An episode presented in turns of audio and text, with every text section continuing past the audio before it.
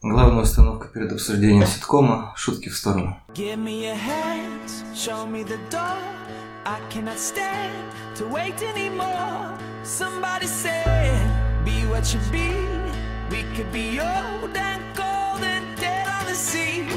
Всем привет, это подкаст Мандай Карма. Сегодня будем обсуждать сериал «Сообщество», сериал, который много лет любят, сериал, который многим скрасил прошлый год, хотя самый популярный по просмотру, как считается, был «Офис», тоже ситуативная комедия о жизни нашей непростой, и сериал, который может помогать переживать пандемию даже в сегодняшнем гибридном формате, поэтому поговорить про комедию, про ее смыслы, про ее стилизации, про ее, в том числе, авторов, таких как Дэн Хармон, сегодня известный как сценарист Рика и Морти, или братьев Руссо, которые известны другой киновселенной, другим мощным многослойным произведением, как «Мстители» во вселенной Марвел. В общем, посвятим этому какое-то время.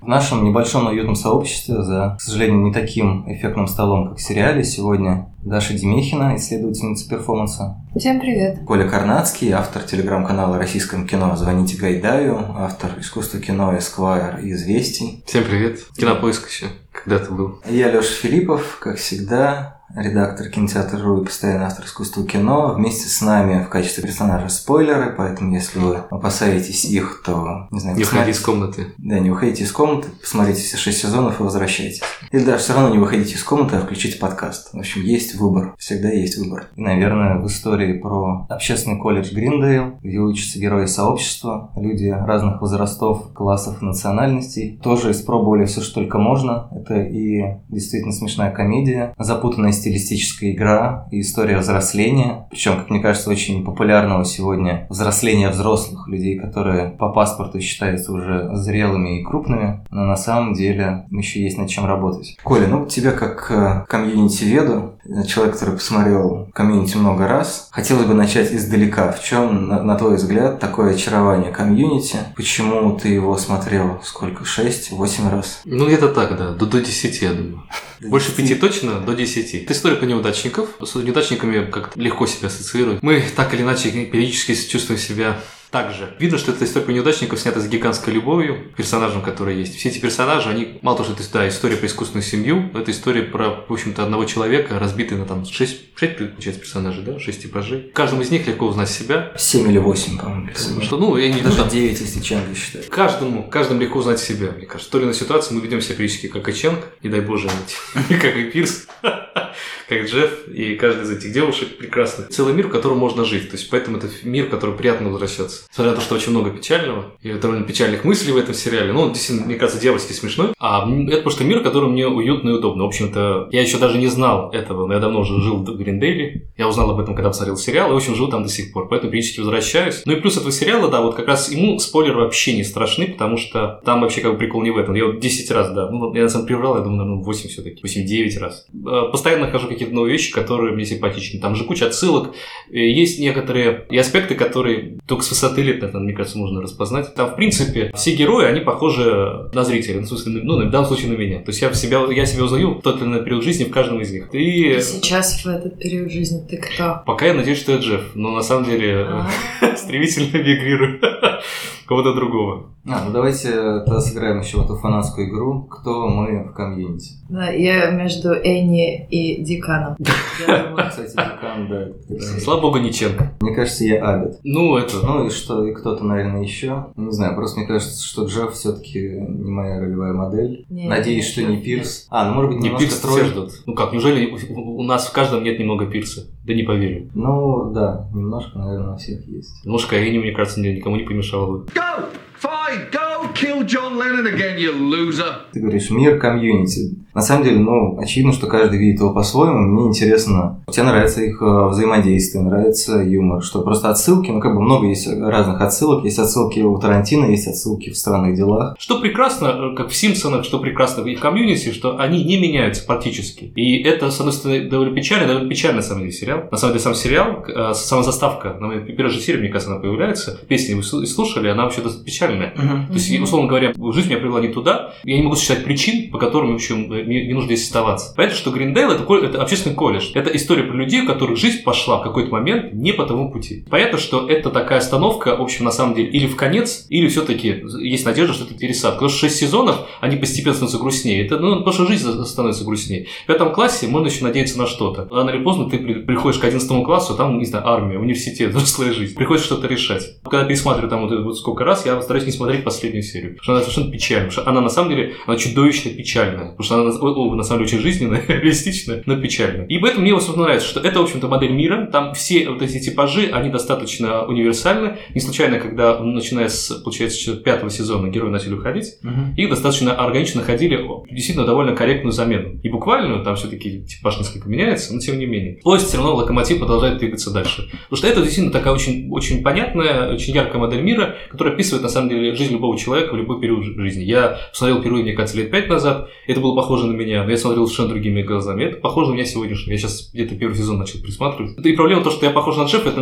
я надеюсь, что я похож на Джеффа. Это человек, который на самом деле, он надеется, что он может из этого выбраться. Ну, как он, например, к шестому сезону, он там вязнет и никогда из этого не уйдет. Даш, ну вот мы с тобой смотрели месяца три, мне кажется, с первой серии до последней. Какие перемены или черты сериала для тебя были наиболее ценны? Я думаю, что на самом деле для меня это очень психотерапевтический такой сериал. Как Коля отметил, что это сериал про неудачников. Мне нравится смотреть на истории, в которых рассказывают, что даже если твоя жизнь свернула не туда, ты все равно можешь получить от этого удовольствие. Грустно ли это? Не знаю. Для меня это, наоборот, такое очень успокаивающее. Нам же показывают, что на самом деле термин неудачник – это термин социальный конструкт. То есть, по большому счету, почему они неудачники? Почему Брита неудачница? Почему Энни неудачница? Да, почему Ширли неудачница? Они олицетворяют разные, не только социальные, но в первую очередь комедийные типажи. Американка с детьми, а, гик, да, и э, белый парень, который, он считается настолько неотразимым, то есть он внешне настолько синоним вот этой американской мечты, где все дается и всех можно обмануть, но при этом вот он попадает в это место, где, по идее, персонажи, которых он в другой ситуации обманул бы, он периодически пытается как-то их эксплуатировать, и все равно всегда немножко приходит не только к своей вот этой терапевтической речи, в которой он все объясняет, тоже, мне кажется, мем не столько про то, что он адвокат, сколько про то, что в конце каждого ситкома, ну или большинства каких-то классических ситкомов типа клиники, есть вот этот монолог за кадром, потому что все будет на самом деле хорошо. Очень часто проговаривается в сериалах или фильмах про школу, где в конце говорят, вот, у тебя там еще вся жизнь впереди, ты не неудачник, бла-бла-бла. Потом проходит какой-то период, и кажется, что все пошло не так. И, в общем, пошло не так относ- относительно твоих ожиданий. Ожидания реальность. Вот как вот эти две вещи сталкиваются в этом сериале, и мне кажется, что это столкновение с реальностью, оно происходит на протяжении всей жизни. Да, и буквально они же все переживают это столкновение. То есть Пирс на самом деле такой невозможный именно за то, что он нон-стоп находится в столкновении со своими ожиданиями от себя. И своей фантазией о себе, как о мальчике-звезде из рекламы своего отца, который... Он же настолько игнорирует реальность, что он просто все время выставляет себя тем, кем он хотел бы быть. А, грубо говоря, он видел себя примерно своим отцом, человеком, который считает всех э, людьми второго сорта, ну там все эти российские шутки. Все так. Ну, это, мне кажется, очень точно это про столкновение с реальностью, да. Но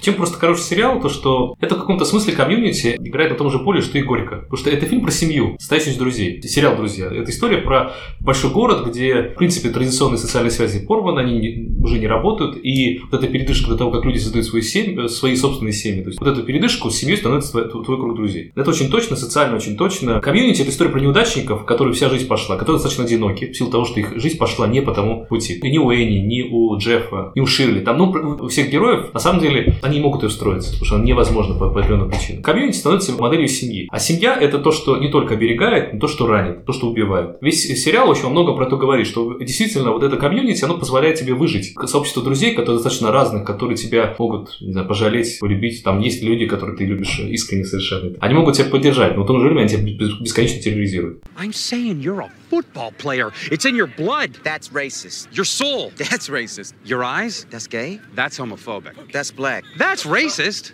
Damn. Там есть знаменитая серия, одна из лучших, мне кажется. Да их много, на самом деле. Да, наверное, лучше всего про Кейджа, и, э, где, помните, он пытается понять, в чем прикол Николаса Кейджа.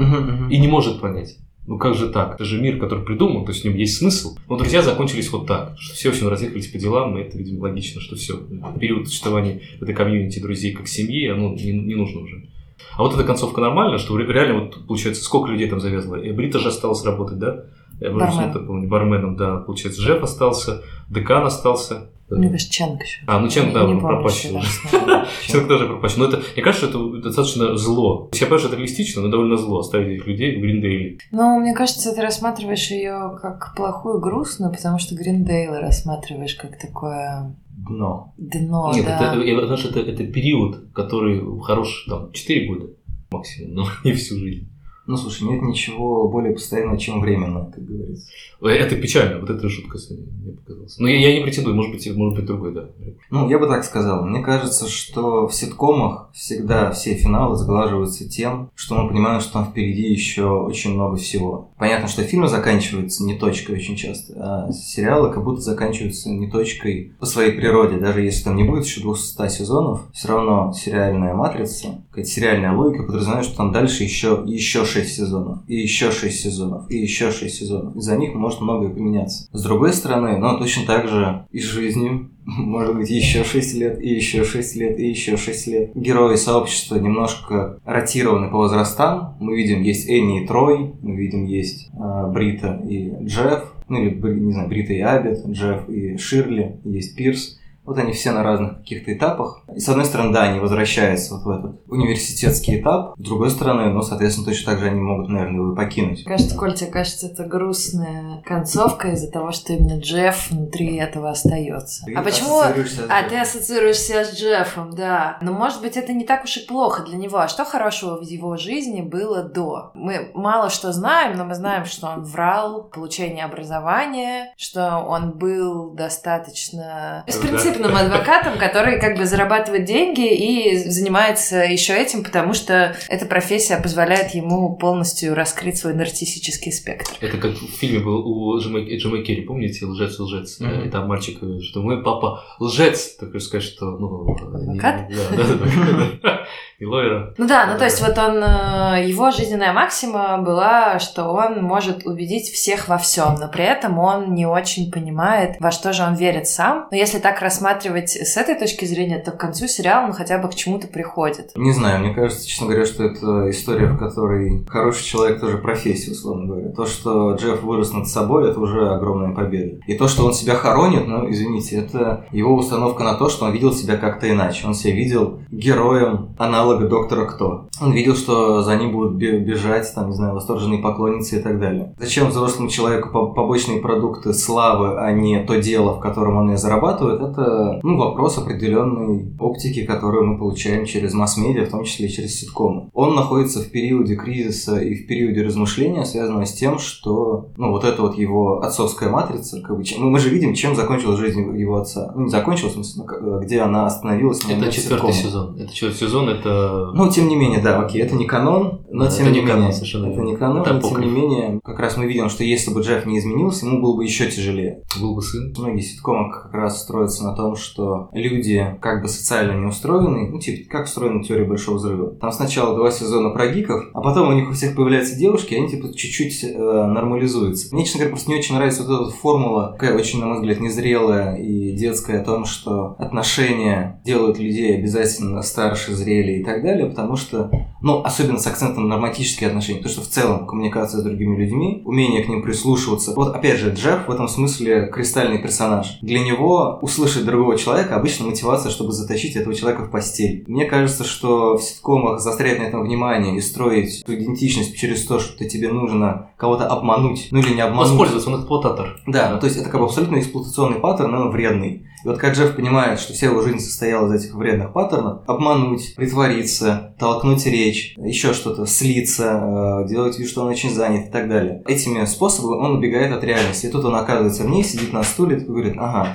а типа, а если вот нет вот этих всех лишних движений, нету вот этого бега, там же очень много как будто бы завязано на движение. Декан любит танцы, Брита все время тоже у нее какие-то акции, перформанс, то есть тоже некоторая физическая активность. Трой футболист, и он, соответственно, тоже привык определять себя через э, физическое, да, через то, что бей, беги, бросай, беги. Пирс, он, э, у него постоянно что-то приключается. Серия, когда он был на кресле. То есть там э, есть эта вот завязка с тем, что пока мы не осознаем как бы свое, свое тело, не осознаем свою какую-то конечность, да, у нас может быть повыситься холестерин, что можем сломать ногу, то, что можем переборщить с э, болеутоляющими и так далее, и так далее. Эта вся история показывает о том, что мы не можем по-настоящему оценить то, что мы есть и чем мы хотим заниматься. Джефф целиком, его же пугает не то, что он болен, его пугает то, что его вот этот детский миф, выращенный матерью в нем, как в городе Хьюзи в фильме «Авиатор», он э, представляет, что он типа он лучший на свете, да, там вот эта вот серия гениальная про гончарное искусство, там же столкнулись два мальчика, которым мама говорили, что они лучшие на свете. И вот неизвестно, что лучше, отец, который своим уходом намекает тебе на то, что ты типа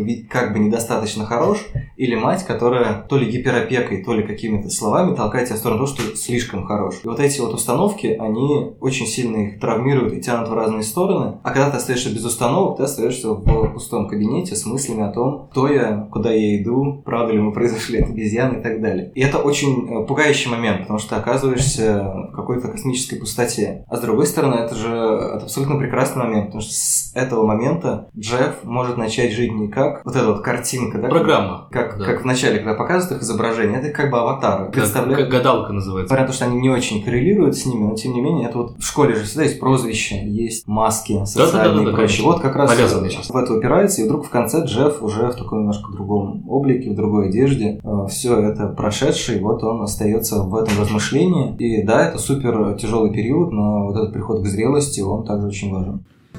I'll have to make some adjustments to my film. Jeff, I think you should play the role of my father. I don't want to be your father. That's perfect. You already know your lines. Ду-ду-ду. По техническим причинам э, в нашем актерском составе произошло сокращение. Мы остались вдвоем с Колей. Как в сообществе происходило не раз, когда заменялись актеры или они уходили куда-то. Время поговорить о всевозможных гиковских удовольствиях и поразбирать какие-то частности, которые будут интересны людям, видевшим сериал хотя бы один раз целиком или какое-то солидное количество эпизодов и оценившие те стилистические игры, которые предлагал Дэн Хармон, а братья Руссо и другие режиссеры, но, по-моему, все-таки самые эффектные эпизоды сняли они, решали в различных эпизодах. Там есть неудачная серия, есть неудачный сезон, но это, опять же, на мой вкус, там, я, многим четвертым нравится, на самом деле. Мне Сезон. было нормально, но я, я потом, когда сказал о том, что он провальный, понял, что... Ну, не то, чтобы он меня, у меня разонравился после этого, но я обратил внимание, что да, там, наверное, есть некоторый автоматизм, некоторые смены интонации, но при этом Это же снят немножко иначе.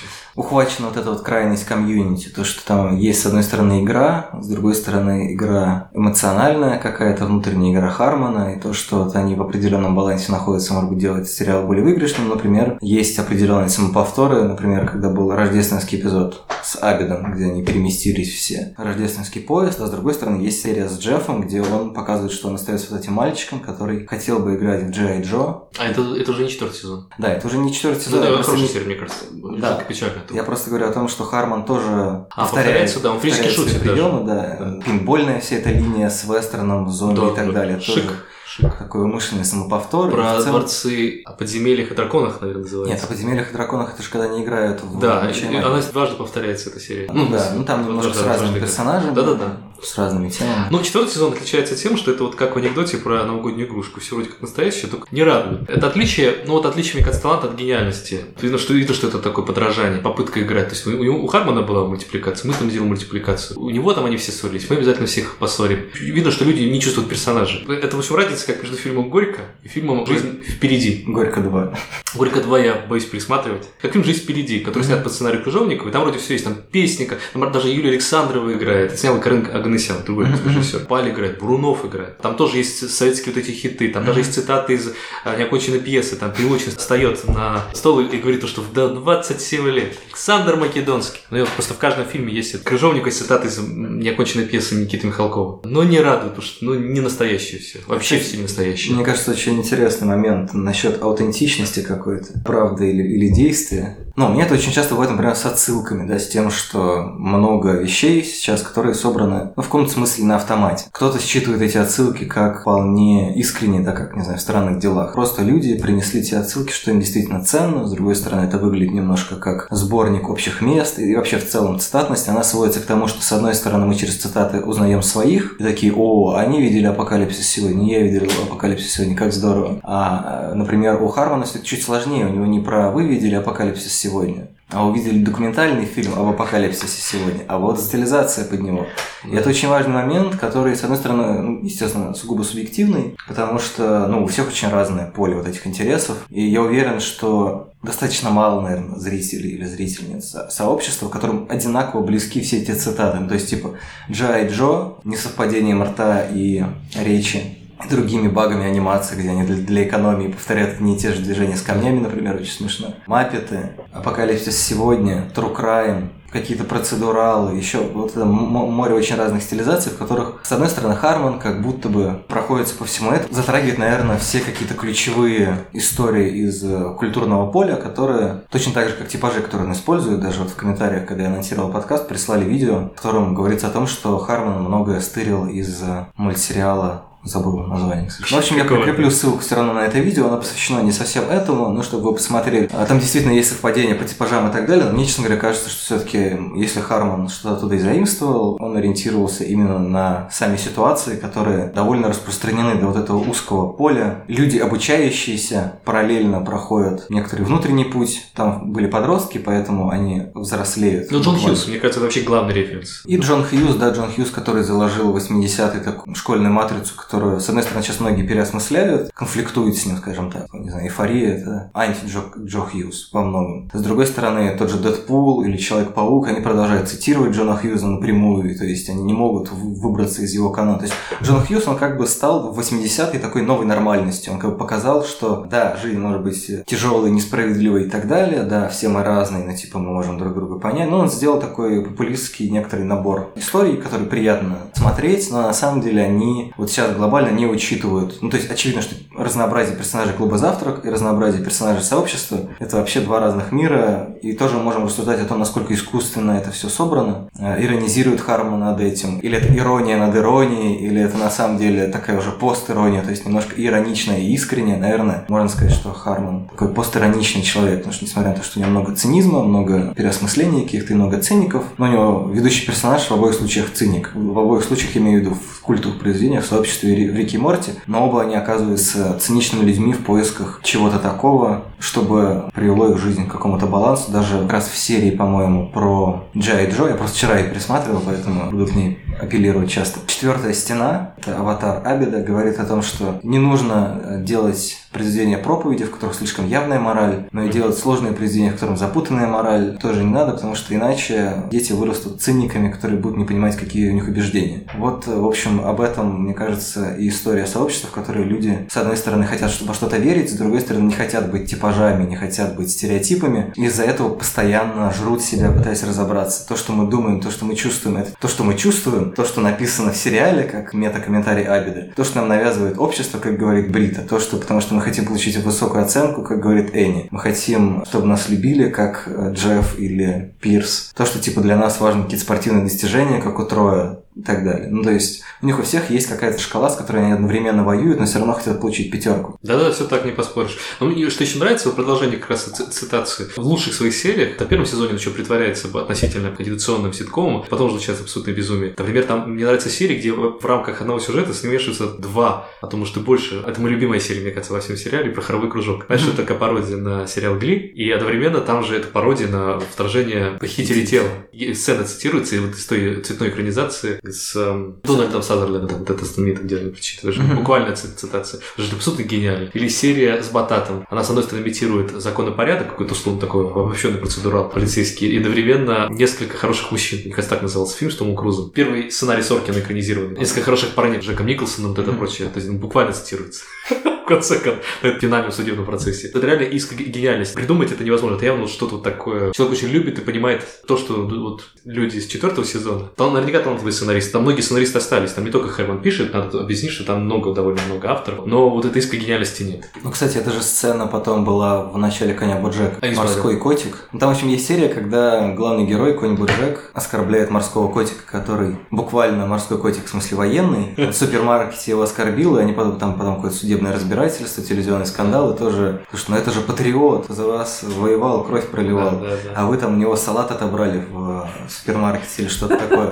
Тоже, кстати, если глубоко копнуть, то это же коллизия с тем, чтобы попытаться свести человека к какой-то маске. То есть там же очень много, как и в «Миссии невыполнима», например, если мы занимаемся сегодня неймдропингом и тайтл-дропингом, уже в мем превратилось, то, что постоянно в миссии невыполнимой есть кто-то, кто снимает маску. Да, это прям вот важная жа- жанровая конвенция. Да, и в сообществе тоже постоянно персонажи оказываются ситуация, когда они срывают с себя какую-то маску, когда они выходят за пределы отведенной им роли, отведенной роли гика, отведенной роли матери трех детей, афроамериканца, который преуспевает в спорте, пожилого расиста и так далее. Мне очень нравится, что здесь вот этот ревизионизм, который часто бывает just for fun, потому что я могу, но мы же свои, вот это вот все, он связан именно с какой-то ревизией своих социальных ролей, то есть как бы это история про человеческие жанры, жанры человеческой жизни, жанры социального восприятия. Сама конструкция нормальности, которая задается именно какой-то жесткой матрицей, часто похожей на жанровую, мне кажется, очень хорошо в этом сериале раскачивается, хотя там много шуток на грани, да, много шуток, которые трудно отличить, смеются ли они, что называется, вниз или э, шутят они вверх, чем. То есть, с одной стороны, это вроде как сочувственный образ, но все равно у него очень много такой физической комедии, которая выглядит немножко оскорбительной. То есть, это чуть лучше, наверное, чем стандартный Чарли из э, какого-нибудь Кинг-Конга 33 года. Все равно он не настолько вписан во всю эту историю, он является побочным персонажем все равно со своими моментами трагедии. Мне, честно говоря, кажется, что Ченг и потенциал артиста не до конца раскрыты в этом сериале, потому что как-то все равно он остается таким немножко чужим среди своих. То есть как-то, когда всех уже более-менее приняли, он все равно отличается какой-то эксцентрикой. Все безумнее, безумнее с каждым сезоном становится. Да, но все равно в последнем, мне кажется, он немножко выровнялся. Он поспокойнее стал, видно, что он уже не, не- не с нами. Что интересно именно про, про типажи. В принципе, понятно, что комьюнити хорошо писается гигантский этот на- нарратив современного большого кино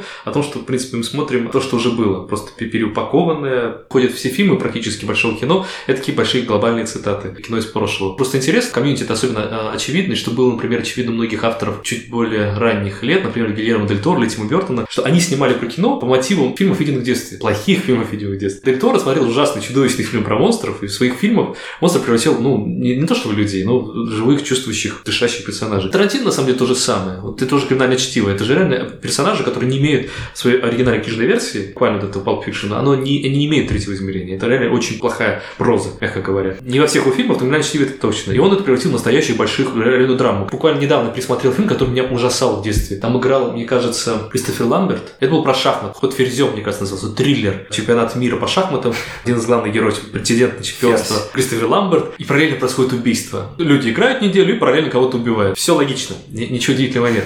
И я помню, в детстве у- я удивлялся, как, неужели это он убийца? Мне, мне было страшно, я помню. Я наделял каким-то реальной драмой каждого персонажа. Посмотрел недавно. Абсолютно идиотическое кино. То кино, которое я запомнил, было порядок драматичнее, интереснее и так далее. Вот. То же самое происходит с этими авторами. Одинокие дети в кинотеатрах, которые сейчас стали режиссерами. Они тут бесконечно снимают то кино, которое видели в детстве. Не то, которое на самом деле шло на экранах, а то, вот, которое в них чувствовали, да, такие дети телевизора. Абсолютно. Дети кукурузы. Карман это то же самое, видно, что он все это любит, и все это не просто игра в цитации, они все, у него все это живет. Вроде истории профанируется, пародируется, несколько хороших парней. Жену жутко трагическая история. Вроде бы а- она высмеивается, потому что действие происходит в общественном колледже, проблемы в Батате и так далее. Вроде бы профанируется все. Это, безусловно, игра, но там все наполнено реальной драмой, всех людей жаль, все герои полноценные, и несмотря на то, что это вроде комедия, не меньше, чем в фи- фильме Соркин. Вышел на классную тему, что, э, во-первых, честно скажу, у меня было довольно скептичное отношение к братьям Руссо до того, как я посмотрел «Сообщество», потому что по их фильмам они же снимали двух первых «Мстителей». Да. Казалось бы, нельзя в одну реку зайти дважды, но вот они сняли двух первых «Мстителей».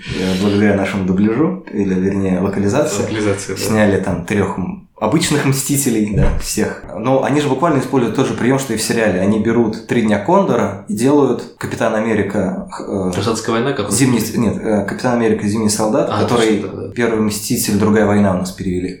А что, если супергерои будут как триллеры 70-х? С одной стороны, проблема в том, что если мы берем комикс-контекст, они берут историю, которая в комиксах уже очень сильно опробирована тоже, и она еще не затерта до штампа, да, чтобы это было немножко как-то иронично, и это как будто бы более свежо для кинокомиксов, но на самом деле ну, там нет никакого сверхпроисшествия, потому что комиксист Эд Бродбейкер – это человек, который берет просто любой сюжет и добавляет туда нуар, и у него все, в том числе как раз «Зимний солдат», его версия, которая якобы там где-то глубоко-глубоко лежит в основе экранизации, это вообще густой нуар, ну не как глубокий сон, а что-то такое более фантасмагорическое, с гориллой, которые стреляют из пулемета и так далее. Но он как раз все вот эти вот жанровые конвенции очень хорошо переплавляет, и тут мы просто приходим к тому, что, простите, нет плохого кино или плохих сериалов, в смысле ну, вкуса, да, потому что, ну, это всего лишь медиум, и он, на самом деле, может содержать в себе столько, сколько ты в нем увидел, соответственно, ту же драму Кристофера Ламберта, который ходит Е2, Е4 с таким видом, как будто решает э, мировой заговор, Ну, ты прям себе сказал фильм, это.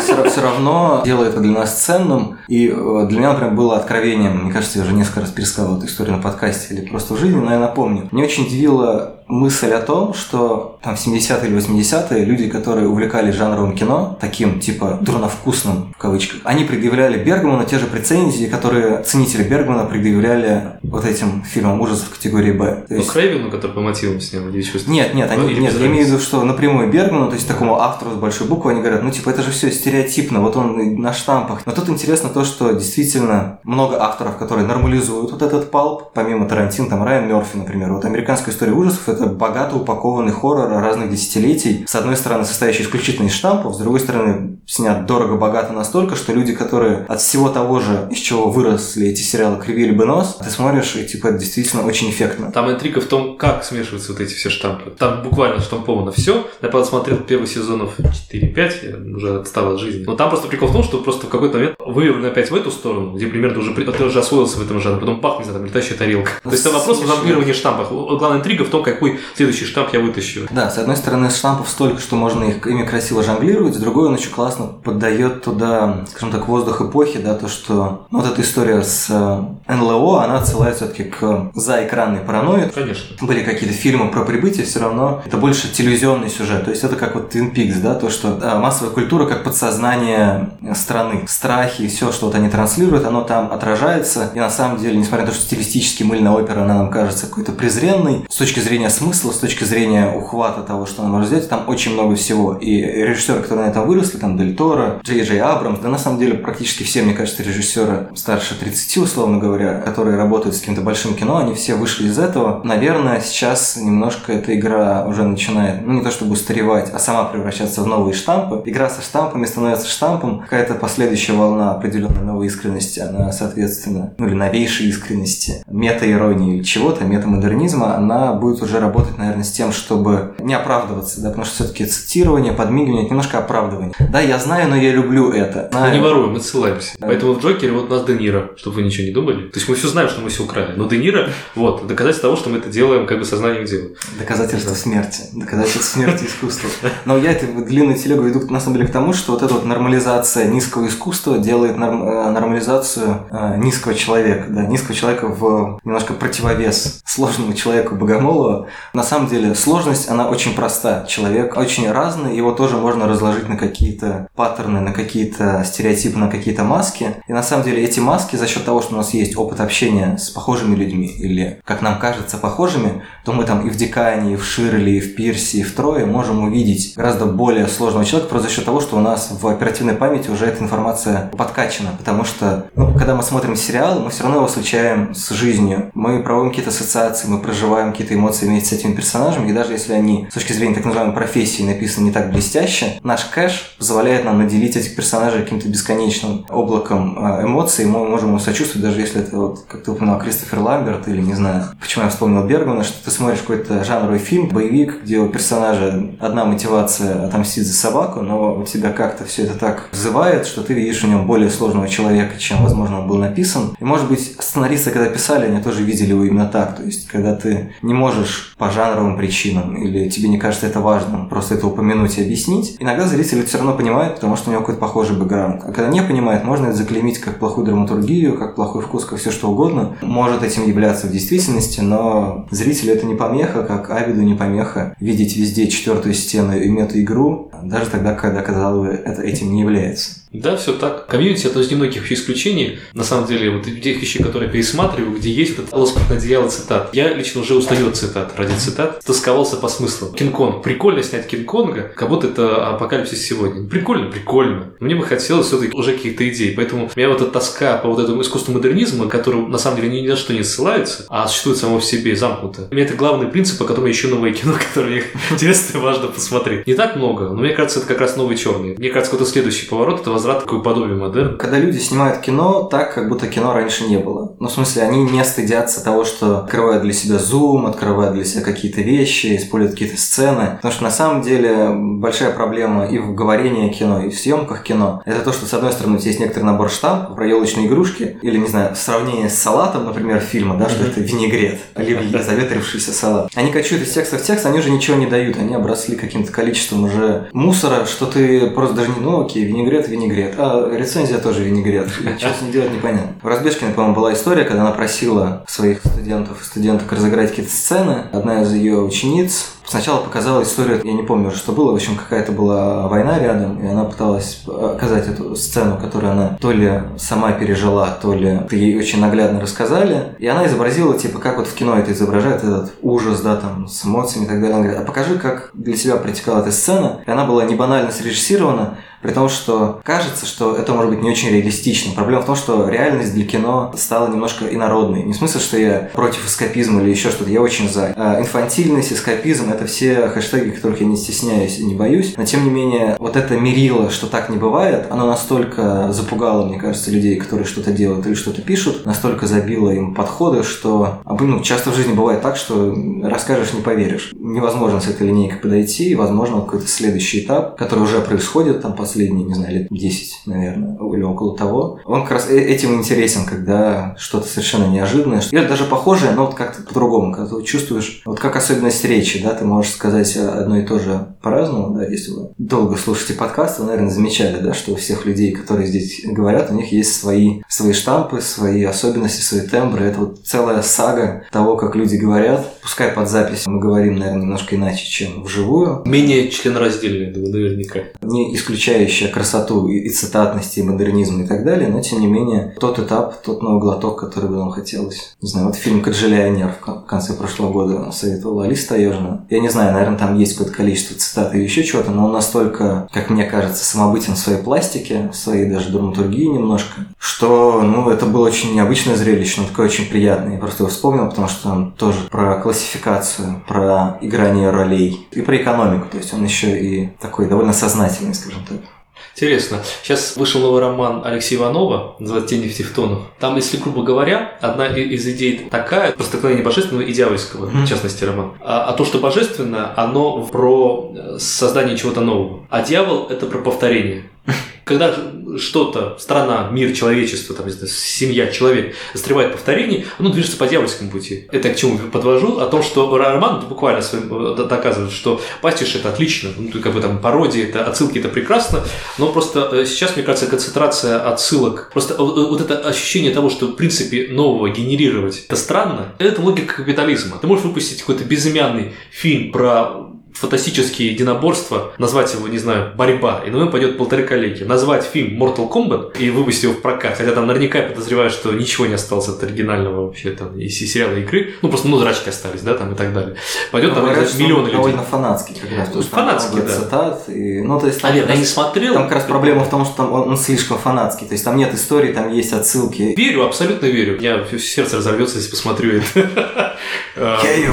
Я потому что, мне кажется, смертельный бит в Mortal Kombat в детстве смотрел, ну, блин, не знаю, раз 10-15. Я наизусть ее помню. Одна из немногих игр детства. Я к тому, что сейчас, например, снимать какой-то чистый жанр а, невозможно. Гораздо легче снять э, с маркетинговых капиталистических соображений, легче снять какой-то вот, да, вот, снять параноидальный триллер невозможно, никто не пойдет, даже если там будет очень много звезд, очень много денег. Но если снять фильм «Первый мститель. Другая война», параноидальный триллер, люди пойдут, потому что это отсылка, отсылки, ну, это комикс, комиксы, параноидальный триллер, это прикольно. Я не думаю, что кто-то пошел на него из-за трех дней Кондора. Это скорее такая Конечно, внутренняя, но- внутренняя отсылка. Просто, я же говорю, Режиссеру скучно делать комикс просто сам по себе. Ему Комик- нужно делать что-то. Комикс это Да, как жанр. ситком. Это как ситком. Да. Это медиум. То есть ты там можешь делать все, что угодно. Это вот почему на самом деле сейчас э, потихонечку э, небольшой обструкции подвергают людей, которые говорят, там, что, не знаю, видеоигры, там, что-то такое плохое, что комиксы это что-то плохое. Это же очень такая терминология старой парадигмы, когда говорят, ну вот мы посмотрели 19-17, ну это какая-то стрелялка, ну типа видеоигра. Ну извините, в видеоиграх, в стрелялке, в кавычках, можно очень много сделать, потому что стрелялка Это это конечно. только, это только формат, точно так же, как и комикс. С одной стороны, это идет то, что теперь люди, которые делают кино, делают эту всю цитатность, они не просто ориентируются да, на какой-то жанр, они понимают, что чистых жанров не существует, они давно все перемешались, там, не знаю, кровосмешение, триллер, но есть эстетика нуар или еще что-нибудь, или есть какое-то цитирование. То есть, мне кажется, сейчас нету ничего э, настолько раздельного. Границы очень сильно стерлись, и поэтому в этих условиях прям топить за, не знаю, чистый боевик или чистый триллер сложно. А, Да, да, безусловно. Я не, не то, что чистоту жанра, я скорее за честность высказывания, необходимость высказывания. Потому что, условно говоря, сейчас, если говорить про большое кино, фестивальное кино, а мейнстрим, там немножко другая ситуация. Если говорить про большое кино, оттуда исчезли высказывания. Сама цель, давайте мы снимем, э, да, вот Кинг-Конга в стиле апокалипсис сегодня, это потому что это прикольно, это уже сама цель. Там немножко упакована какая-то клишированная история, там, взросление может быть, там, еще что-то. Ну, э, история там э, Человек-паук, одно из самых человечных, на самом деле, явлений в Марвеловской вселенной, но все равно это такая пародия на Джона Хьюза, ну не пародия, в смысле, попытка переснять. Достаточно клишированная, довольно банальная. Я не считаю, что комикс это не искусство. Это иди- идиотом надо быть в 21 веке говорить такие вещи. Но при этом критику о том, что это не совсем кино, а это аудиовизуальный контент, или как там говорил Мартин Скорсезе, я тоже могу понять, потому что если вы посмотрите фильм «Золотого века» вот этого нового Голливуда, те, те же фильмы Мартина Скорсезе. Удивитесь, что э, степень метафорического высказывания, степень художественности этих фильмов, она на порядок выше. Эти фильмы сняты не для того, чтобы снять э, прикольное кино, это снять, чтобы гигантское кино, которое объясняет тебе жизнь. Я уверен, что комикс объясняет жизнь. Критика вот этих 70-летних прекрасных э, великих режиссеров, она заключается в том, что кино сейчас это ближе к аттракциону, это ближе к развлечению, это история про комфортные отсылки, это история про комфортное времяпровождение, это история, что в очередной раз поплакать над, над той сценой, как- над той деталью, над тем персонажем, которого ты уже видел 100-500 раз. Не, ну многие же зрители не видели эти сцены, они не Это и проблема. Это, это в том-то и дело. Процентов 90 людей, которые смотрели первого «Мстителя. Другая война», не видели «Три дня Кондора». Поэтому присмотрели прекрасное кино. Но с точки зрения режиссера, вот это, мне кажется, игра в поддавки, это несознательно. Это просто, в принципе, сейчас на студиях очень сложно запичить. Мне кажется, вот абсолютно оригинальный проект, А, который... это как хай-концепт. Совершенно верно. Что если супергерой плюс... э, Да-да-да-да-да. Потому что даже Редфорда не позвали, чтобы было совсем понятно. Отсылочка, да, чтобы это не поняли. Вот эта игра поддавки, что режиссеры уже, мне кажется, морально смирились. Я делаю комикс, в котором буквально 2-3 слоя. Я не буду делать многослойное кино или гигантское мощное кино, которое объясняет жизнь, как делали режиссеры 70-х годов. Часто, как у нас объясняют, что э, Скорсезе бумер, поэтому не может понять красоту комикса. Проблема не в том, что он бумер, а в том смысле, то, что он жил в другой парадигме, когда кино, оно было очень больше, чем кино. Это было кино прям как про столкновение божественного и дьявольского. А сейчас дьявол, с точки зрения Скорсезе, победил, потому что все, что мы видим, это гигантские самоповторы. Просто комьюнити это как раз один из последних прекрасных памятников, когда гениальные люди, а я считаю, что Бергман человек на грани с гениальностью, потому что там есть абсолютно гениальные идеи, проблески гениальности в некоторых се- сериях, это памятник вот, вот этому способу существования кино. Мне кажется, сейчас такой способ рассказывания истории немножечко устарел. Я надеюсь, вот то, что сейчас, например, комикс разделяется на гигантские, да, персональные проекты, то, что там, то, что DC пытается делать, в общем-то, оригинальное кино, не вселенную, для меня это э, гигантская надежда, что кино немножечко движется в этом направлении, когда кино будет существовать само по себе, вне контекста отсылок, вне контекста того, похоже это на что-то или не похоже. Oh, I have a conflict. It conflicts with the enjoyment of my life. Не знаю, мне не очень нравится деление кино на кино и визуальный контент, потому что, ну, все это является фильмом, все это является кино или сериалом. Просто вопрос того, какой язык они используют, и, конечно, я думаю, очень сильно интернет-язык повлиял на, все, на всю эту вот обрывистость, статность, на вот эту логику гифок и стикеров, коубов и так далее. да. То есть вот это восприятие, когда люди действительно разбирают а, фильм потом именно на сцены, на конкретные сцены, даже не сцены, а выражения лица, которые им понравились. Так же, как вот у Абида есть, например, вот этого кул-кул-кул, которое у него не ушло ближе к концу сериала. Ну, абсолютно ютубовская концовка вот этого, где в конце Трой и Абит снова вместе, вот это они поют. Это очень долгий разговор, который, наверное, лучше отложить лет на 10, а то и дольше про то, как эволюционирует визуальный язык. И, конечно, Скорсезе пугает то, что понятный ему визуальный язык изменяется непонятно. Я не уверен, что Не он совсем, плох. он скорее упрощается. Он упрощается. Ну, Раньше был упрощает- язык метафор, сейчас язык отсылок. Это, это сильно проще. Метафору надо придумать, метафору надо прожить, метафора должна работать на трех уровнях. Да, но А отсылка, она, она в себе, себе отсылка. Я вот тоже об этом думал, что метафора, она во многом привычка эзопового языка, привычка того, что тебе нужно что-то спрятать. Рефлекс. Мы показываем вам X, а подразумеваем Y. В ситуации, когда мы можем сказать Y это Y, да, и не делать вид, что люди X там это вот ЛГБТК+, и там кто-то еще, а мы можем буквально сказать, а вот, да, вот у нас такой персонаж без намеков. Это, эта логика просто отпадает. И нужно найти какую-то другую Это да, логику, в которой согласен. будет создаваться сеть образов. И, например, Джеймс Ганн, например, по-моему, прекрасно с этим справляется, используя и эстетику фильма B-Movies, которые ему близки тоже, и он, у него, в общем-то, все фильмы так или иначе с ней работают, и он там что-то цитирует или нет. А с другой стороны, есть вот эти вот потрясающие комиксные образы, огромные планеты отца, так буквально супер-эго, там его, по-моему, зовут, или просто эго. Как бы, окей, это не самый сложный образ, в нем есть какая-то определенная насмешка, но тем не менее это очень интересная история там, с этим плеером. Есть различные детали, точно же Человек-паук. Это же история не только про Человека-паука, это история стервятника, который занимался маленьким тихим предприятием, потом Мстители его лишили всего этого, и он вынужден мстить за то, что один бизнесмен, Тони Старк, лишил его маленького предпринимателя средств к существованию. Эта история как раз против централизации, модернизации, вот этой всей монополизации. Очень иронично, что ее рассказывает пара Дисней и Sony, и это, конечно, уже логика капитализма, в которой он эксплуатирует всю вот эту вот мою борьбу, связанную с тем, что ой, капитализм плохой, купите билет, посмотреть, какой капитализм плохой. Как бы немножко тупиковая история, но... Капитализм всегда присваивал самое благородное начинание, инкорпорировал себя, поэтому, собственно, так существует. Маркс прогнозировал, что он скоро умрет, он не учел, что вот эту адаптивную функцию капитализма, что он присвоит, инкорпорирует буквально все, даже в том числе критику капитализма. Mm-hmm. Все, абсолютно правильно говоришь, абсолютно с этим согласен. Я скажу именно про образность. Условно говоря, вот ты смотришь фильм, не знаю, «Крестный отец», и там, ну, вот эта метафора семьи, конкретных, конкретных целях метафор, метафора с, с апельсином, метафора, где Аль Пачино понимает, что он завязывает в этой истории, что он же хотел жить отдельно от семьи, а, вы, а теперь вынужден все больше завязывать, в итоге превращается в худшую версию, может быть, даже своего отца. Там такая очень жуткая, на самом деле, история. Например, сцена, где он понимает, что завяз, он, например, едет по кругу на машине. Это наглядным образом показывает его душевное смятение и так далее. Каждая сцена должна иметь значение больше, чем просто буквальный смысл. Больше, чем значение психологического общения двух людей. Мне кажется, вот это уходит из большого много, кино. Но часто, например, встречается с, э, с критикой, как, например, вот ругали чемодан никогда, редко, иногда, всегда. Это не совсем, конечно, большое кино, массовое и так далее, но тем не менее, когда люди видят такие образы, говорят, а, ну понятно, чемодан, значит, там, прожитых лет, как пошло. Ну, э, Смотря как обыграть, на самом деле. Таких метафор мне не хватает в большом кино. Пытки такого образного мышления, где бы не было вот этого одного буквально двух смыслах, а как в большом прекрасном кино, оно сейчас есть, это не обязательно, что оно mm-hmm. только в прошлом, но где есть попытка игры. Вот э, мне кажется, одна из причин, почему, прости, что в этом фильм «Чернобыль» так достаточно кисло реагируют все люди, что люди в принципе не могут поверить, что они приходят на фильм, который стоит там 700 миллионов рублей, и видят сложную историю, где не только про хорошего человека, который становится, там, плохого человека, который становится героем. Фильм про плохого человека, который э, был в начале фильма плохим, плохим человеком остался, о том, что подвиг ему совершить легче, чем быть хорошим человеком. Проводится метафорически через весь фильм. Там почти каждая сцена, она метафорически как-то имеет какое-то образное объяснение. Вот эта утрата, то, что в принципе есть образное мышление, что оно, в общем-то, для кино обязательно, что большое кино бессмысленно снимать без больших идей. Особенно в России, где большие деньги все-таки труднее собрать, чем, например, в Голливуде. В Голливуде может все что угодно позволить. В России, например, снимать большое кино без больших идей бессмысленно. Мне практически не снимают. Вот эта утрата того, что даже критики, то есть профессиональные люди, которые обязаны рассказывать людям, что они, посмотрели, даже они не могут иногда разглядеть некоторые вещи. Не самым сложным, на самом деле, в фильме. Чернобыль не, не фильм. Да, да, не да. Ну, может быть, ну, это, это, кстати, кино как раз не годов 70-х, по метафорического. К, к этому скорее отсылает.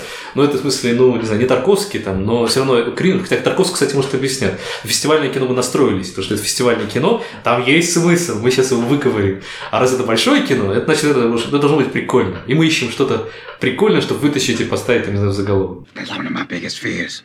What is? If I ever like woke up as a donut, you would eat yourself. I wouldn't even question it. Mm, that'd be tasty. It's cool to know other people think about this stuff too. Звенит звонок, я думаю, что можем закончить наш урок. Пожелаю вам находить море смыслов во всем, что вы смотрите, если вам это нужно, испытывать эмоции от Кристофера Ламберта, и от Данила Козловского и от всего прекрасного ансамбля сериала «Сообщество». Кончили, э, начали комьюнити, закончили Козловским. Судьба. В общем, не знаю, ищите себя, не теряйте себя, не загоняйте себя в рамки. Всем спасибо, пока-пока. Пока-пока.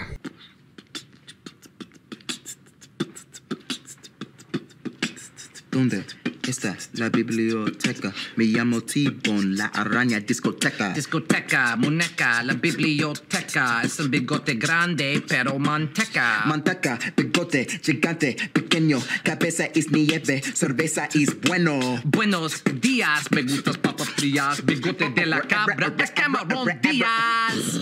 Yeah, boy, boy. Yeah. What? It's 2009. Word.